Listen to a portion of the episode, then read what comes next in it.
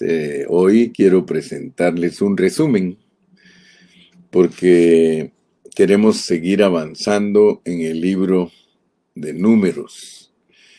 Y el resumen que quiero presentar hoy es del capítulo 1 al 8. Quiero que por favor todos prestemos atención porque este libro de números tiene muchos detalles, infinidad de detalles que todos nosotros, si somos cristianos diligentes, vamos a aprender, vamos a ver cómo es que habla Dios. Primero, primero que todo, quiero comenzar con Isaías 62. Quiero que leamos ese versículo, Isaías 62, ya que Isaías nos dice que en el tiempo final va a haber mucha oscuridad respecto al conocimiento acertado de la palabra de Dios. Mire cómo dice, porque he aquí que tinieblas cubrirán la tierra y oscuridad las naciones, mas sobre ti amanecerá Jehová, y sobre ti será vista su gloria. Eh, si usted tiene títulos en su Biblia, dice la futura gloria de Sión, el amanecer de la gloria de Sión. O sea que el profeta Isaías habló mucho de la venida del reino de Dios, habló mucho de Sión. Sión es la iglesia. Sión representa a un Israel espiritual. A Israel se le llama Sión, pero aplicado como una sombra a una realidad es la iglesia. Sión es lugar de alabanza. Sión es lugar de adoración de verdad que cuando uno entiende lo que es usar bien la sombra del Israel de Medio Oriente y aplicárselo a la gente de fe, que es incluir a la iglesia porque somos gente de fe, el Señor nos muestra que en el tiempo final va a haber mucha, mucha oscuridad. Hoy día tenemos ese problema. Aparte de la oscuridad tenemos la confusión porque no todos los cristianos hablamos lo mismo, debido a que no nos basamos al patrón bíblico. Ayer yo estuve mencionándoles de que no podemos predicar cualquier Cristo. En realidad, predicar a Cristo conlleva en nosotros una gran responsabilidad. Y por eso yo siempre aconsejo a los hermanos y les digo, hermanos, procuremos con diligencia presentarnos delante de Dios aprobados, como obreros que no tenemos de qué avergonzarnos. Hoy día hay ataque tras ataque entre los ministros y entre hermanos que son irreverentes, que no respetan a los demás, solo se viven criticando unos con otros y lo que menos tienen es amor por la iglesia, porque no tienen un concepto claro de lo que es la iglesia. Muchos a cualquier cosa le llaman iglesia. No, no, no. La iglesia ni es un edificio, ni siquiera es un grupo de personas.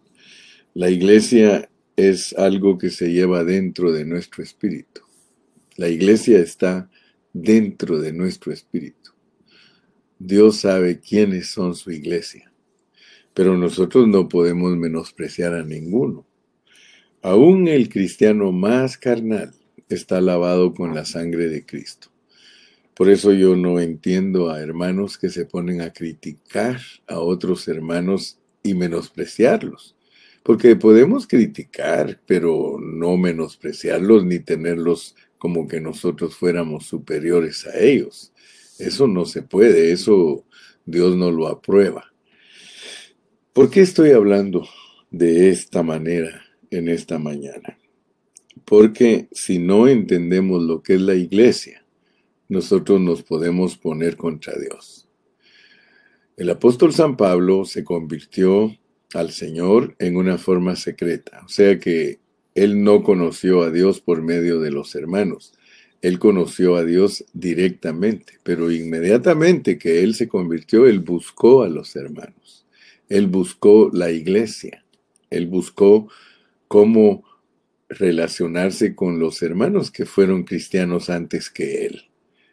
Cualquier actitud contraria es oposición a la esposa de Cristo, la iglesia.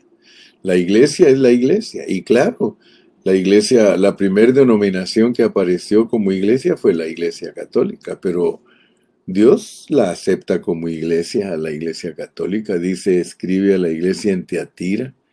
Teatira es la iglesia católica y que yo sepa, hermano, está incluida en las siete iglesias al final de Apocalipsis y les hace un llamado a que, se, a que salgan de la corrupción.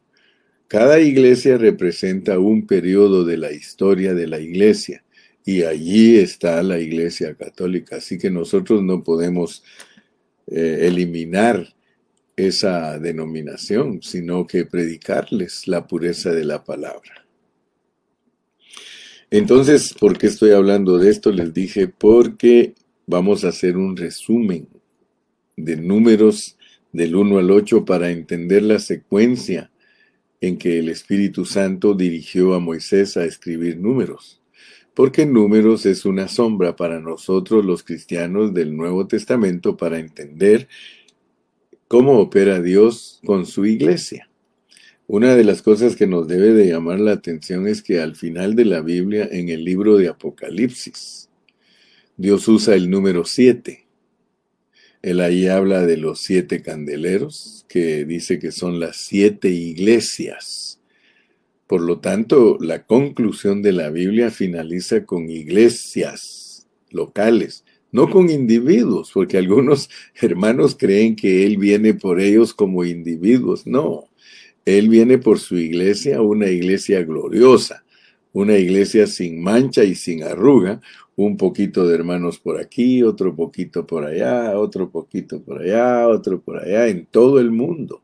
El Señor viene a levantar su iglesia y su iglesia tiene que ser gloriosa, tiene que ser una comunidad que está en armonía con Dios. Somos hermanos que al final, cuando Él regrese, estamos bien unidos Estamos bien unidos. Los grupitos, por muy pequeños que sean, el Señor los quiere encontrar bien unidos.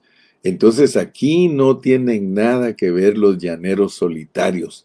Aquí no tiene que ver nada con esos hermanos ofensivos que se dirigen hacia las congregaciones como negocios o como, como que hablan tan mal de los pastores.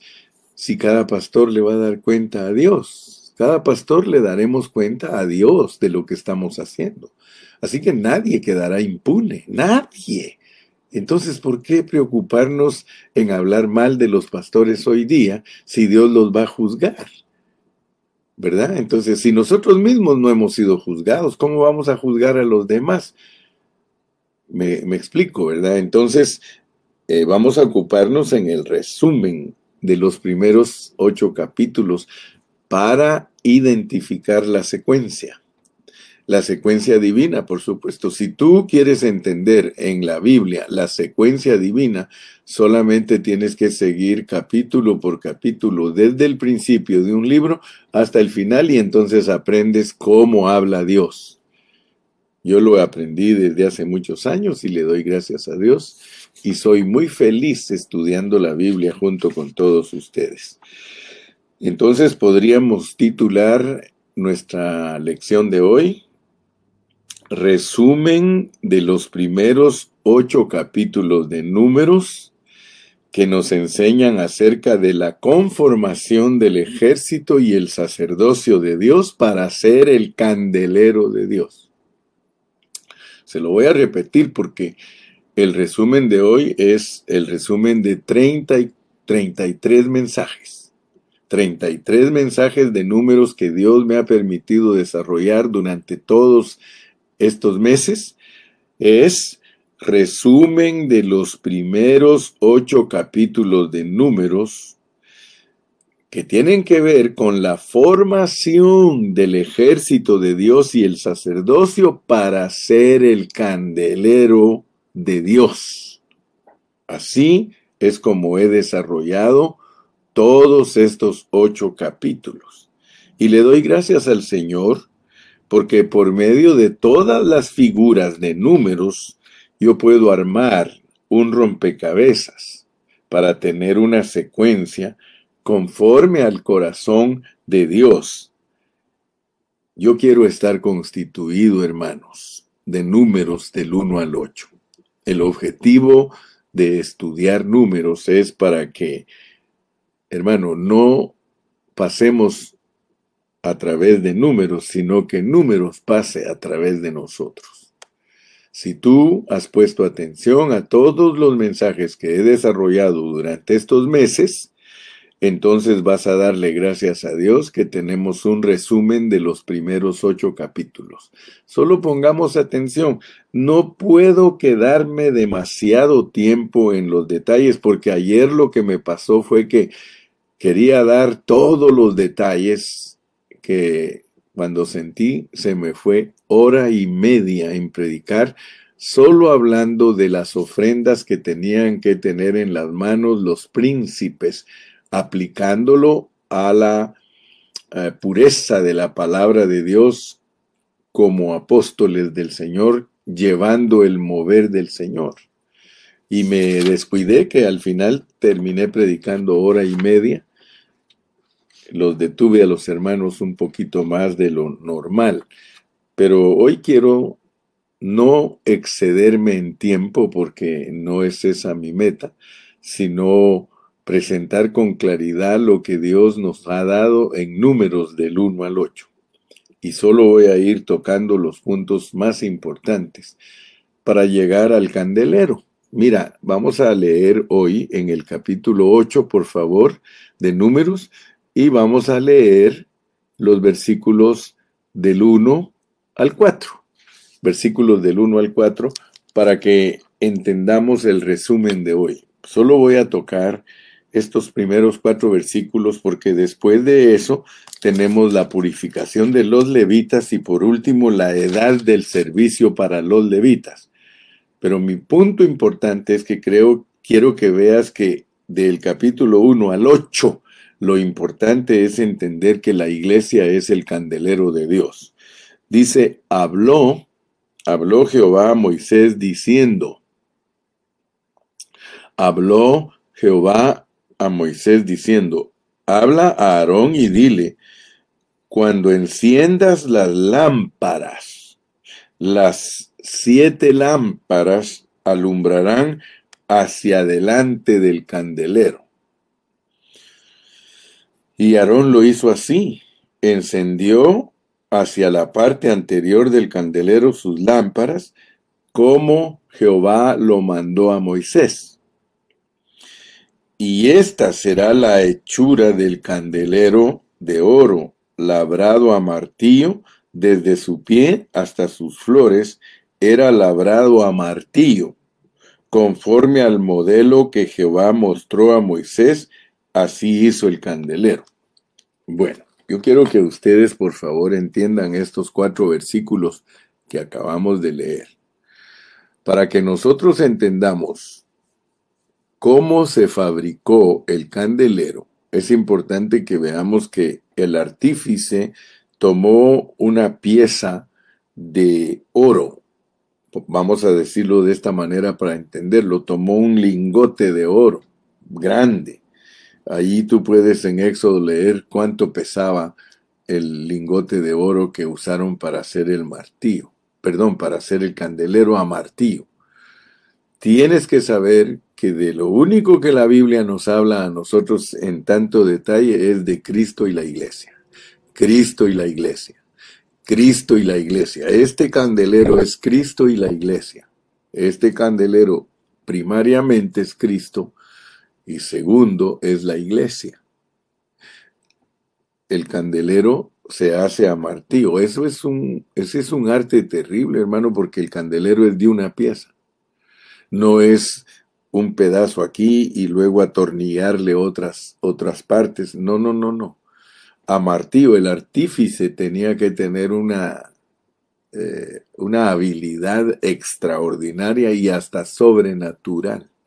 Imagínate porque esa sabiduría para hacer esas cosas, a todos los artífices que Dios usó en el Antiguo Testamento para hacer los utensilios, eran personas netamente dotadas, eran personas que Dios les dio esa destreza, esa habilidad para hacer los utensilios y el, y el mobiliario del tabernáculo. Lo mismo sucedió con los pilares que hubo que poner frente al templo de Salomón. Ustedes saben que escogió personas diestras, personas especializadas en ese arte, no eran cualquier cosa. Entonces el que hizo el candelero lo tuvo que hacer de una sola pieza. Eso es tremendo, hermano. Darle la forma a algo caliente para irle dando una figura. Pero eso significa, hermano, que Cristo no es fácil de hacerlo, ni de entenderlo, ni de descifrarlo. Es un candelero hecho a martillo. El martillo y los golpes que se le dio al oro es que una vida divina participó aquí en la tierra, adquiriendo una vida humana para ser formado como alguien que da luz. Eso es Cristo. Cristo es el candelero y nosotros nos hacemos uno con ese candelero, porque si Él dijo que Él es la luz y que nosotros somos la luz, nosotros somos uno con Cristo. Así que gracias a Dios que podemos participar. Entonces, para llegar al candelero, que está hasta el capítulo 8, para llegar hasta allá donde Dios nos muestra lo que es el candelero con sus siete lámparas, y eh, al ratito vamos a estar leyendo en Apocalipsis, porque en Apocalipsis nos dice claramente lo que son los siete candeleros. Leámoslo.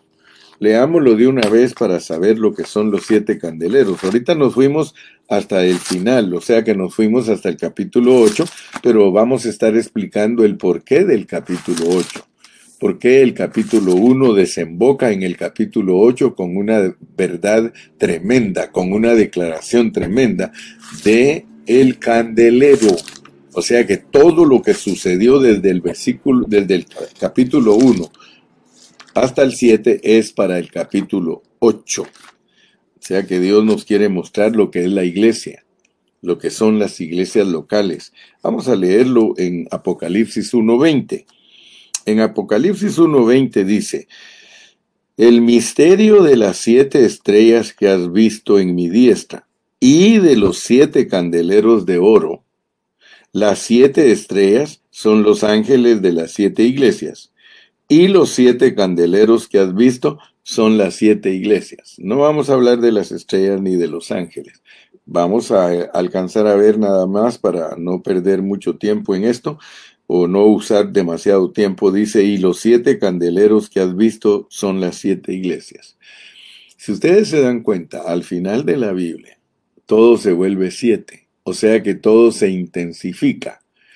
Muchos asocian eh, las cosas eh, con, con los números y algunos dicen que los siete espíritus, porque aquí también están los siete espíritus de Dios, ¿verdad? En la misma Aquí podemos leer en la, en la palabra de Dios en el capítulo 4, en el capítulo número 4 y versículo 5.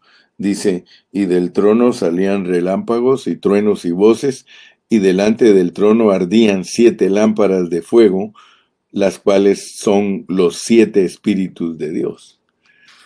Entonces todo lo intensifica Dios en el final de la Biblia para que nosotros sepamos que, así como nos dice Isaías, que al final de nuestros tiempos la oscuridad va a ser mucha y que la gente va a estar en tinieblas y que muy poquita revelación de Dios va a ser exacta. El Señor tiene que intensificar su espíritu porque su espíritu tiene que ayudarnos a entender, porque el espíritu es el que alumbra. Los siete espíritus son las siete lámparas del candelero.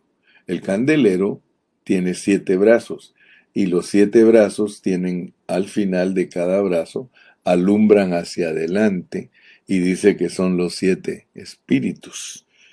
Y aquí en Apocalipsis bien claro nos dice Dios que los siete candeleros son las siete iglesias, lo cual significa que los, los candeleros en Apocalipsis, con el número siete se nos presenta la plenitud de la iglesia, la plenitud de la iglesia local. Los candeleros son las iglesias locales. Siete candeleros, Éfeso, Esmirna, ¿sí? Cada uno de los, eh, cada una de las iglesias. Entonces notemos pues que el, el propósito de Dios al conformar un ejército y los sacerdotes son para que haya candelero.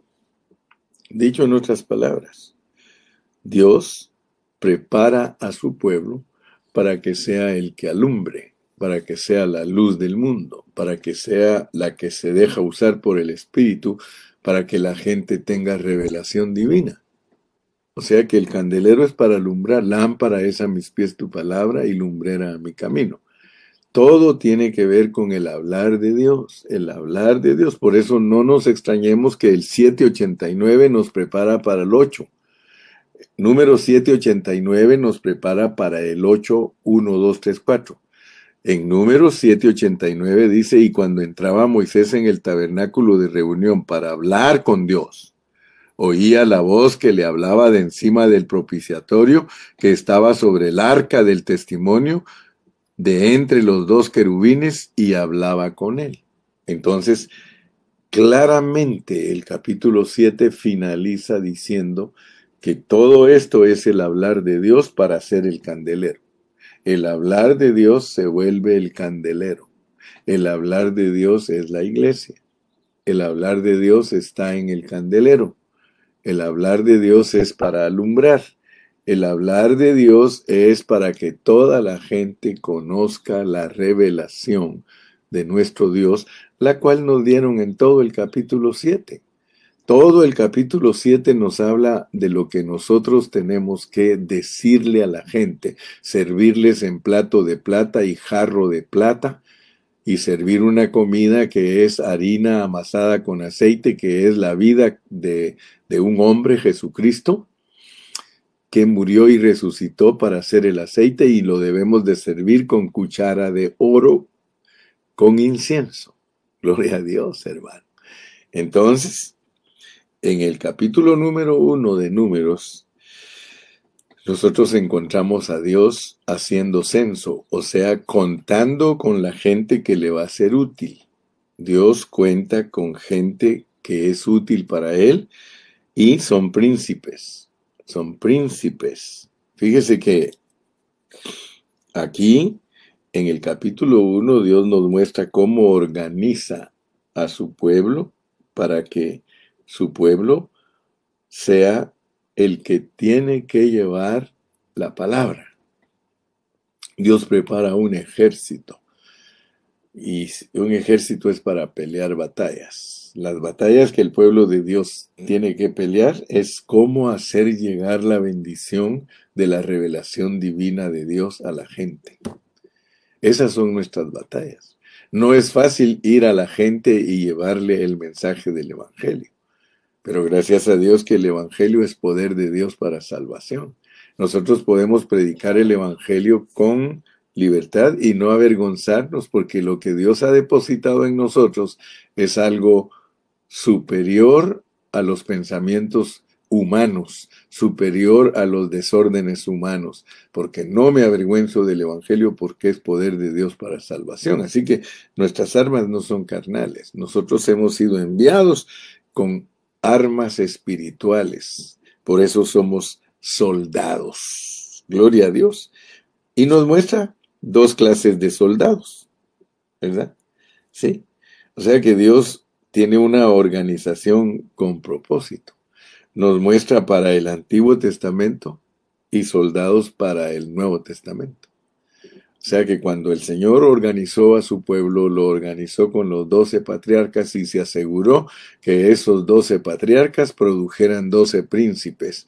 lo cual ya nos familiarizamos y ya dijimos que esos doce patriarcas son los que producen a los doce apóstoles, porque de los judíos nos viene la salvación para todos los gentiles. Gloria a Dios.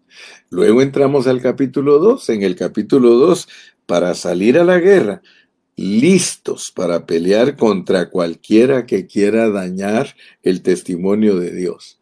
Ahora noten que el orden en que forma el orden en que forma al ejército en el capítulo 1 no es el mismo orden en que forma al ejército en el capítulo 2. En el capítulo 1 Dios tiene una organización preciosa para ver con quiénes puede contar y los tiene en un orden. O sea que antes de ir a la batalla, el pueblo está formado en un orden para saber con quiénes se cuenta. O sea que es importante que tú sepas que primero el Señor quiere saber con quiénes cuenta y luego los ordena para que puedan pelear contra los enemigos. Y por eso cuando pone en orden sus ejércitos para pelear contra el enemigo, pone a Judá primero. Judá primero y la batalla se ganará. Y ya explicamos eso, que los cristianos primero cantamos antes de predicar. Así que no es algo extraño. Y cuando se rompe ese orden en los cultos es debido a que los hermanos se quejan de todo, pero el orden debe de ser inquebrantable. Nosotros primero cantamos para alabar y adorar a Dios, porque con eso se gana la batalla, y luego nos preparamos para recibir el maná del cielo. Gloria a Dios, hermano. O sea que Dios a nosotros nos tiene como un pueblo bien organizado, como un pueblo bien entrenado. Todos los pastores debemos de saber que primero se canta, y después se predica.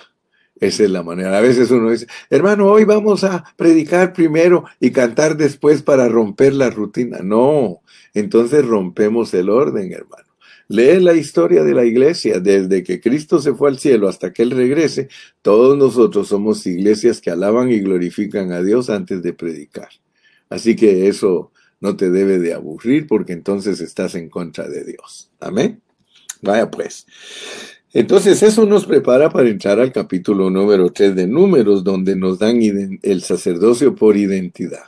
Nos dan el sacerdocio por identidad todos los que vamos a ayudar en la obra de Dios y que Dios nos usa en el liderazgo, debemos de tener una identidad. Y por eso yo usé bastante tiempo para que entendiéramos nuestra identidad, que no somos producto de cualquier cosa, sino que somos gente que viene de la vida espiritual, para ejercer un trabajo que Dios nos encomendó en la vida del Espíritu para desarrollarla cuando estemos aquí en la tierra. Bendito sea el nombre del Señor. O sea que nosotros cuando llegamos aquí a la tierra no debemos de darnos por entendidos que ya aparecimos como esclavos en Egipto. No, no, no.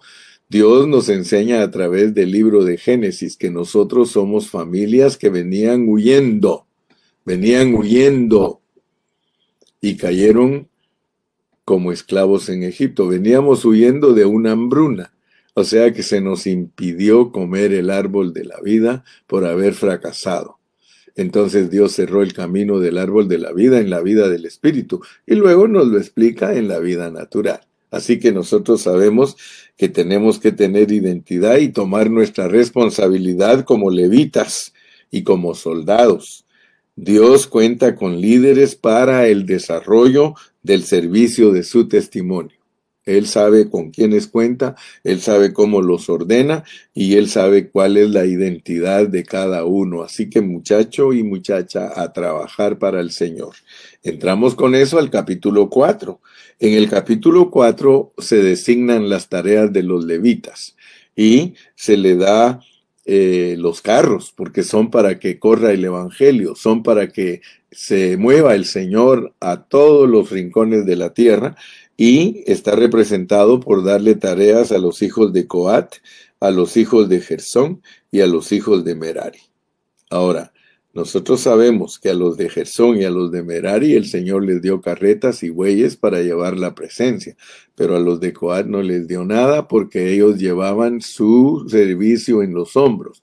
Así que hay dos categorías, hay cómo servir a Dios llevando en carro su presencia y cómo servir a Dios llevando el ministerio en los hombros. No nos dedicamos a detalles porque no nos queda tiempo.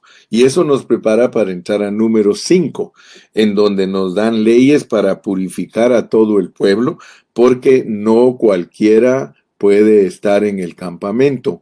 El campamento debe de ser santo, el campamento debe de ser limpio, la iglesia debe de ser una iglesia santa, una iglesia limpia y por eso dice que hay que sacar a los leprosos, hay que sacar a los de flujo de semen y hay que sacar a los que se han contaminado con muerte, porque debemos de ser una esposa fiel, una esposa fiel. ¿Se recuerdan cuando estudiamos la ley de los celos? Cómo Dios se hace que se hace como que sospecha de nosotros la infidelidad y se pone él como un marido sospechoso de que su esposa lo está engañando. Y dijimos que eso es un, antropomorfismo porque Dios ya sabía que su esposa lo estaba engañando, porque se dio cuenta desde la esfera celestial que la esposa engañó, pero él actúa como que no sabe que su esposa para darnos una lección de que debemos estar preparados para números 6, que es ser los nazareos los apartados para Él, los absolutos para Él, no hay razón por la cual nosotros no seamos cristianos consagrados a Dios, absolutos para Él, porque nos dice el capítulo 6 que nosotros tenemos la bendición eterna. O sea que Dios se ha dado a nosotros Dios mismo se ha dado a nosotros para que nosotros seamos una esposa fiel, una esposa que posee la vida del esposo y que él puede decir, esta es carne de mi carne y hueso de mis huesos. Bendito sea Dios. Y eso nos introduce al capítulo 7. Y en el capítulo 7 se nos revela que cuando ya se levantó el tabernáculo, el Señor ungió el tabernáculo y ungió el altar y nosotros nos dimos cuenta que eso significa, significa que la iglesia es bien importante para Dios porque es por medio del tabernáculo que nosotros conocemos a Dios. Es entrar del atrio hasta la presencia de Dios, es pasar por la cruz para poder llegar hasta allá al lugar santísimo y vivir en la presencia de Dios. Finaliza entonces el capítulo 7 con el hablar divino. Ahora sí ya llegué a donde empecé. Los llevé primero al capítulo 8 y finales del 7 para que entendamos lo que Dios se ha propuesto lograr a través de su candelero. Todo lo que Dios revela desde el capítulo 1 hasta el capítulo 8 es para que tú entiendas que la iglesia es el candelero que alumbra. La iglesia es el candelero que alumbra. Nosotros somos la luz del mundo. Nosotros somos los que Dios ha puesto en esta tierra para que la gente salga de las tinieblas. Por eso empecé el mensaje de hoy diciéndote que al final de nuestra era las tinieblas en la tierra van a ser tan fuertes y si nosotros no nos dejamos usar por Dios en esa secuencia preciosa que Él nos presenta, nosotros no vamos a poder ayudar a otras personas a que encuentren la luz. O sea que todo, todo lo que hemos hablado es para ser el candelero, para ser el candelero. La iglesia, la iglesia es el candelero. Nota que en Apocalipsis se habla de que Dios puede quitar su candelero. O sea, ya ahora entiendes entonces lo que significa que Dios puede quitar el candelero, ¿verdad? Quiere decir que Dios puede quitar la revelación divina a una iglesia. Si tú estudias conmigo Apocalipsis, ahí vas a darte cuenta que el Señor al final de la Biblia a las siete iglesias les habla para que sean vencedores, que sean vencedores en medio de la degradación en que existe la iglesia. La iglesia ha sido degradada desde el principio. En Éfeso desde el principio, la primera iglesia, poquito tiempo después de que Cristo se fue al cielo, los primeros apóstoles fueron fieles, pero luego entró engaño a la iglesia y la iglesia ministraba sin amor. Hermano, esto es tremendo, hermano. Una iglesia puede estar ministrando la verdad y puede estar ministrando el evangelio. Y, y, de hecho, la iglesia es candelero, pero tengo contra ti que has perdido tu primer amor. Y así sucesivamente hasta llegar a la Odisea, que a la Odisea de una vez le dice que es una iglesia mentirosa, una iglesia ciega, una iglesia que dice que es rica y es bien pobre, que está desnuda, no tiene una conducta cristiana, no tiene vestido. Hermano, esto es triste. Mire, vamos, vamos a la iglesia de la Odisea porque es importante que nosotros entendamos lo que Dios nos está diciendo a nosotros. Nosotros somos los, de la, iglesia de la Odisea, porque nosotros somos la iglesia que existe en el último tiempo. Todos nosotros, los cristianos de hoy, estamos en el último tiempo. Y mire cómo habla de la iglesia de la Odisea, para que te des cuenta, pues, que la iglesia no, ha cumplido eh, a cabalidad lo que Dios le pide como candelero. Mira, aquí está hablando de ti y de mí. Mensaje a la Odisea. ¿Qué quiere decir? La iglesia de las opiniones. Hoy vivimos en la iglesia de las opiniones. No vayas a creer que somos muy puros cuando predicamos. Yo no juzgo a ningún hermano porque cada quien le va a dar cuentas a Dios. Pero nosotros debemos de saber discernir qué clase de mensaje tenemos, si no es opinión. Y te quiero decir, y, nos da tristeza decirlo, pero la mayoría de los pastores, nosotros, puras opiniones, hermano. No nos dedicamos a, predicar la palabra con pureza. Mira, dice, y escribe al ángel de la iglesia en la Odisea. He aquí el amén, el testigo fiel y verdadero, el principio de la creación de Dios, dice esto. Aquí está hablando como el, el, el principio de la creación de Dios. El principio de esto, fíjate que muchos no lo entienden. A la iglesia de nosotros, Él nos recuerda que Cristo es criatura y que es creador. Pero más que todo quiere que entiendas que Él es el primogénito de toda creación. A nosotros no nos habla un Cristo que no fue creado. Y esto no lo entienden muchos hermanos. Mira, muchos no entienden que Cristo es creador y criatura. Él se autocrió. Él se autocrió, hermano, para ser el que tiene el primado en, entre toda creación. O sea que él, si, si Dios iba a crear querubines, Él es el primer querubín. Si Él iba eh, a crear arcángeles, Él es el primer arcángel. Si Él iba a ser el el, Hijo de Dios, Él es el primer Hijo de Dios. Mira, y escribe al ángel de la iglesia en la Odisea. He aquí el amén, el testigo fiel y verdadero, el principio de la creación, dice esto. Yo conozco tus obras, que ni eres frío ni caliente. Hermano, acéptalo. Ni eres frío ni eres caliente. Ojalá fueses frío o caliente. Mira, ¿por qué Dios te dice que ojalá fueres frío? Porque a un frío es más fácil calentarlo que a un tibio. El tibio está entre medio caliente y medio frío.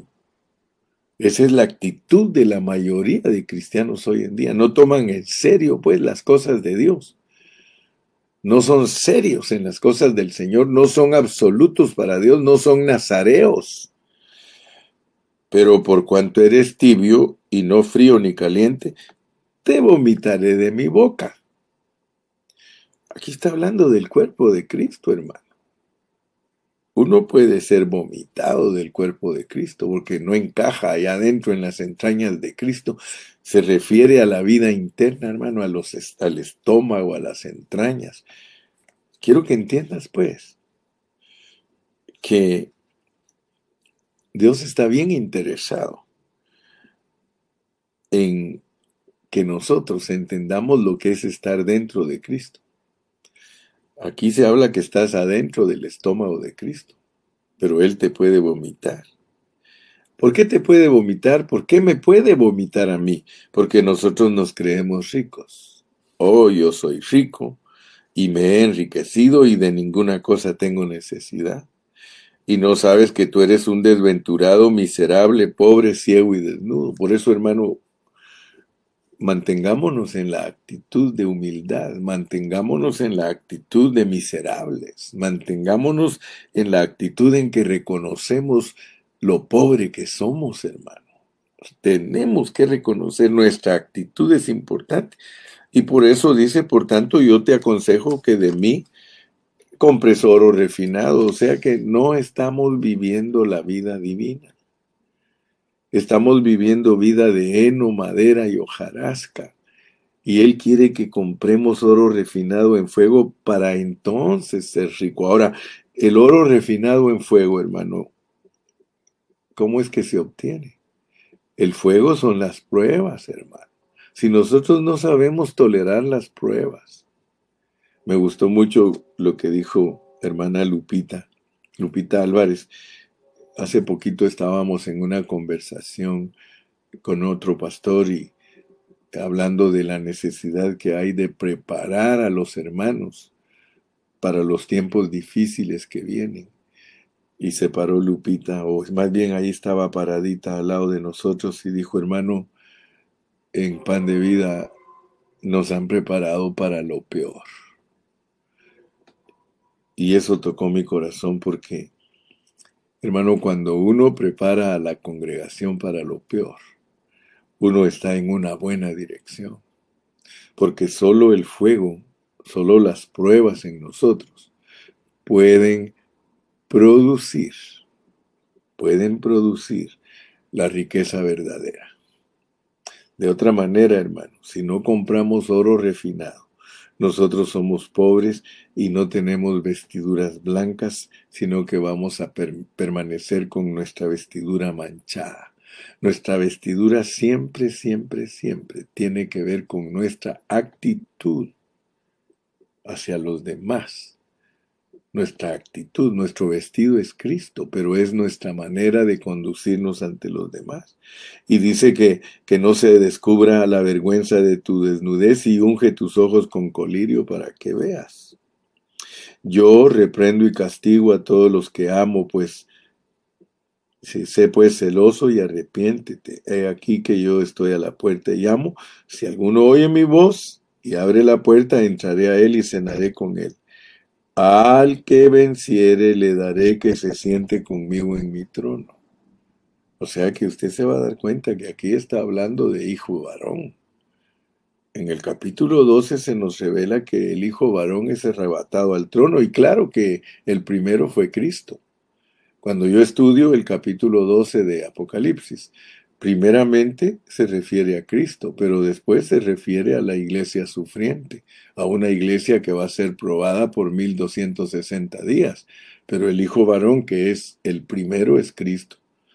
Porque es bien, el que aplica el capítulo 12 a, a Israel está correcto, está correcto.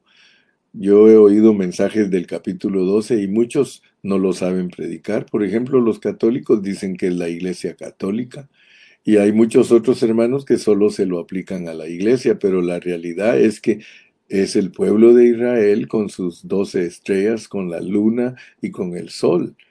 Ellos son, eh, la luna y el sol son los, son Jacob y su esposa, y las estrellas son eh, sus hijos. Así está revelado. Así lo, ese fue el sueño de José en Génesis. Pero de allí sale Cristo y sale también la iglesia, porque esa es una mujer con dolores de parto. Entonces, démosle gracias a Dios que podemos entender todas estas figuras y el Señor nos está ofreciendo a nosotros que reinemos con Él si somos vencedores. Al que venciere, reinará con Él, dice, así como yo he vencido y me he sentado con mi Padre en su trono, el que tiene oído oiga que lo que el Espíritu dice a las iglesias. Entonces, hermano, el candelero es muy importante porque hay que encender las luces del candelero. Y luego Apocalipsis dice que esas luces, esas siete luces, del candelero son los siete espíritus de Dios. No es que hayan siete espíritus, sino que es la intensificación de la luz. Al final de la Biblia se requiere de una intensificación de la luz. Así que para mí es una alegría poder concluir el capítulo 8 y poder eh, aprender a aplicarlo a, nuestra condición, saber que Dios nos ha escogido para ser su candelero. Todo, todo el mensaje de números del 1 al 7 es para que haya candelero, y si usted se da cuenta, vuelve a repetir los conceptos porque desde el versículo 5 hasta el 22 se habla de la purificación de los líderes. Nosotros somos los levitas, pero somos levitas en sentido espiritual, porque nosotros somos sacerdotes. Todos en el Nuevo Testamento somos sacerdotes. Dice Jorgito Chiriboga, dice, una pregunta, amado siervo.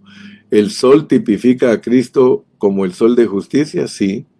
La luna, Israel, y sí, sí, mira, no, es, que, es que, Jorgito, please, Jorgito, please, por favor, mijito, ponga atención. Mire, la Biblia tiene plenitud en su interpretación, porque un pasaje cubre muchas cosas. Si yo quiero aplicarlo al pueblo de Israel, que es correcto, dije, es correcto, porque José te enseña, José te dice que el sol y la luna eran sus papás de, los, de las estrellas, porque eh, él, José vio a sus hermanos como estrellas y a su papá y a su mamá como el sol y la luna. Así los vio en el sueño José. Entonces lo estoy aplicando de esa manera. Claro que la Biblia tiene plenitud de interpretación, porque lo podemos aplicar a toda la gente de fe. Entonces, te voy a dar dos ejemplos de cómo eh, en su plenitud de interpretación la Biblia se puede usar, pero hay que aprenderla a usar correctamente. Yo la estoy usando correctamente. Si yo quiero enseñar que del pueblo de Israel salió Cristo que fue arrebatado al trono, es correcto, pero ya al seguir leyendo el contexto se lo puedo aplicar a la iglesia. ¿Por qué? Porque la mujer que está bañada de sol son todos los cristianos del Nuevo Testamento. La luna se puede aplicar a Israel y las estrellas a los patriarcas. Entonces, Toda esa gente que tuvo revelación, los patriarcas son las estrellas, tuvieron revelación de Dios. Israel tuvo revelación de Dios representado como la luna. Y los cristianos del Nuevo Testamento representados como el sol. Entonces, ese pasaje lo podemos aplicar a Israel para producir a Cristo. Vamos al capítulo 12 porque quiero que les quede claro este asunto. Es precioso. Porque en el capítulo 12 de Apocalipsis, si ustedes se dan cuenta, en los primeros versículos, en los primeros versículos, o sea, dice en el 12.1 y 2, apareció en el cielo una gran señal, una mujer vestida del sol con la luna debajo de sus pies y sobre su cabeza una corona de, corona de dos estrellas, y estando encinta clamaba con dolores de parto en la, en la angustia del alumbramiento. Si se lo aplicas a Israel es correcto. El sol y la luna son el papá y la mamá de José y las estrellas son sus hermanos. Eso es indiscutible. El asunto es que este pasaje tiene no solo una aplicación. Al llegar al versículo 5, mira que dice, y ella dio a luz un hijo varón, es Cristo, que regirá con vara de hierro a todas las naciones, eso es Cristo. Y su hijo fue arrebatado para Dios y para su trono, eso es Cristo. Pero se lo puedes aplicar también a todos los cristianos que tienen estas características porque Cristo le dice al que venciere lo que acabamos de leer en la, en la Odisea, le daré a que se siente en mi trono. Entonces, Cristo y la iglesia, donde está Cristo está la iglesia, y donde está la iglesia está Cristo. Entonces, ahora mira lo que dice para los cristianos de este tiempo. Y la mujer huyó al desierto donde tiene lugar preparado por Dios para que ahí la sustenten por 1260 días. Si le quieres aplicar esto a la Virgen María, no encaja, porque la Virgen María no huyó al desierto. Ella fue llevada a Egipto y tampoco tuvo persecución por 1260 días. La iglesia sí va a tener persecución por 1260 días. Entonces solo tenemos que ser cuidadosos Solo tenemos que ser cuidadosos de aplicar la Biblia bajo su contexto y sus figuras en una forma correcta y no tenemos ningún problema. Si tú oyes un predicador que te dice que esto es estrictamente para Israel, pero no te va a poder explicar que también está incluida la iglesia, tienes que leer los demás versículos. Pero ¿quién me puede decir a mí que el Hijo varón no es Cristo, que regirá con vara de hierro, si lo mismo dice Apocalipsis en otros contextos? Y luego que toda, eh, dice que regirá con vara de hierro a todas las naciones, y su Hijo fue arrebatado para Dios y para su trono. Claro, si Él allá está sentado a la diestra del Padre en el trono. Pero eso no te quita que veas la iglesia también, porque la iglesia dice que huye al desierto en el, o sea, de un versículo a otro muchas veces no hay ninguna relación, pero tienes que saber el propósito eterno y conocer el panorama bíblico para poder hallar luz en la luz. Yo espero que Jorgito se ubique, pues. Dice, la mujer es la iglesia, el cuerpo de Cristo la esposa. Amén y amén. Sí. O sea que lo, lo puedes aplicar de esa manera, pero también tienes que alcanzar a ver que es ¿De dónde vino Cristo? Vino del pueblo de Israel del Medio Oriente. Él nació de ahí, de donde pertenecen el sol y la luna y las estrellas. Esas son sus raíces humanas del Señor. Amén. Amén.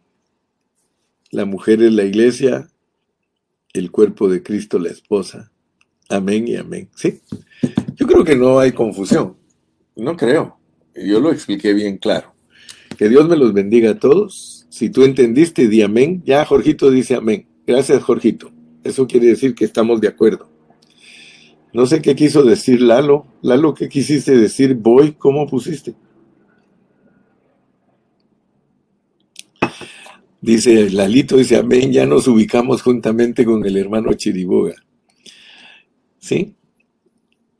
Dice también la hermana Irma Rojo, es para toda la gente que tiene a Dios. Amén, amén, sí, pero se dan cuenta cómo encaja Cristo y la iglesia.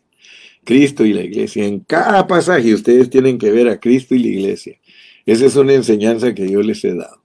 Que en cada pasaje miren a Cristo y la iglesia. Donde está Cristo está la iglesia y donde está la iglesia está Cristo. Así que no hay pierde. No hay pierde. La Biblia no habla de otra cosa más que de Cristo y la iglesia. Dios en Cristo, nuestro, nuestro Dios es Padre, Hijo y Espíritu. En Cristo. Dios es Padre, Hijo y Espíritu en Cristo y donde está el Padre, el Hijo y el Espíritu en Cristo, allí está la iglesia con ellos. Gloria a Dios.